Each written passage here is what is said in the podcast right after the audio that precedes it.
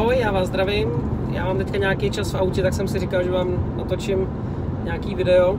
Já mám dlouho myšlenku, kterou chci předat a jak jsem se k tomu furt nedostal, tak teď vám ji předám. Uh, dost často se potkávám s tím, že někdo říká, uh, já mám nějaký problém, nemám výsledky v týmu, nemám výsledky v obchodní firmě, to je ve výsledku jedno, nemám prostě výsledky. Co mám dělat?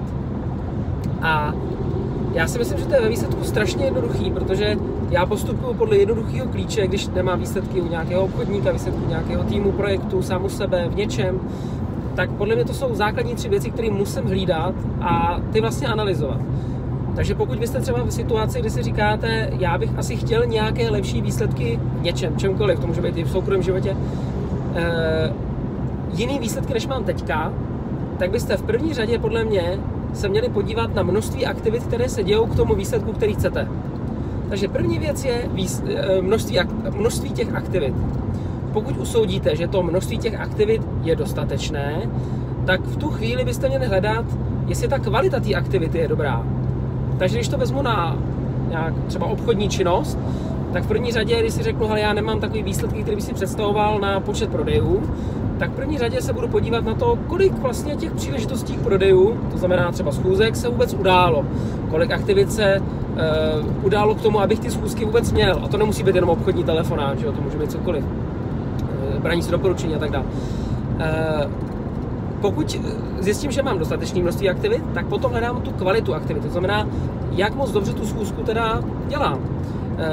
Já můžu vlastně i množství aktivit a kvalitu aktivit rozdělit na tu, na tu dílčí schůzku. To znamená, já si můžu říct, kolik, kolikrát já jsem se snažil během té schůzky něco udělat.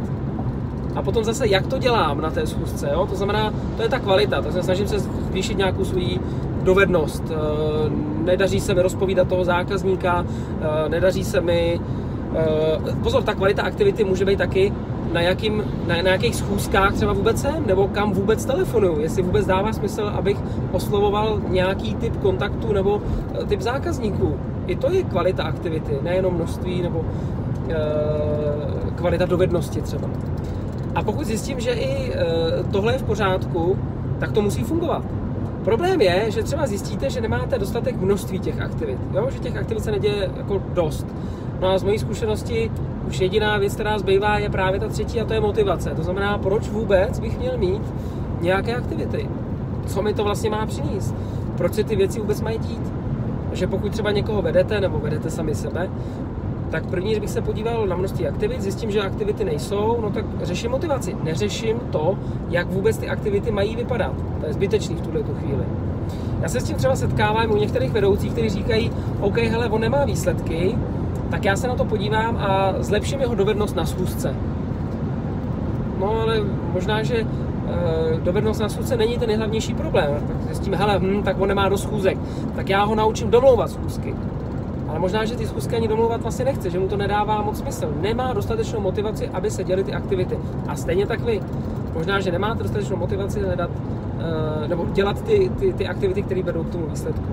OK, dáme závěr hlídejte si, abyste měli motivaci dělat nějaké aktivity, pak se podívejte, jestli to množství těch aktivit je dostatečné a potom e, tuňte a neustále vylepšujte ty vaše aktivity, které se dějou. Musí to mít potom výsledek. Mějte se hezky, ať se vám daří.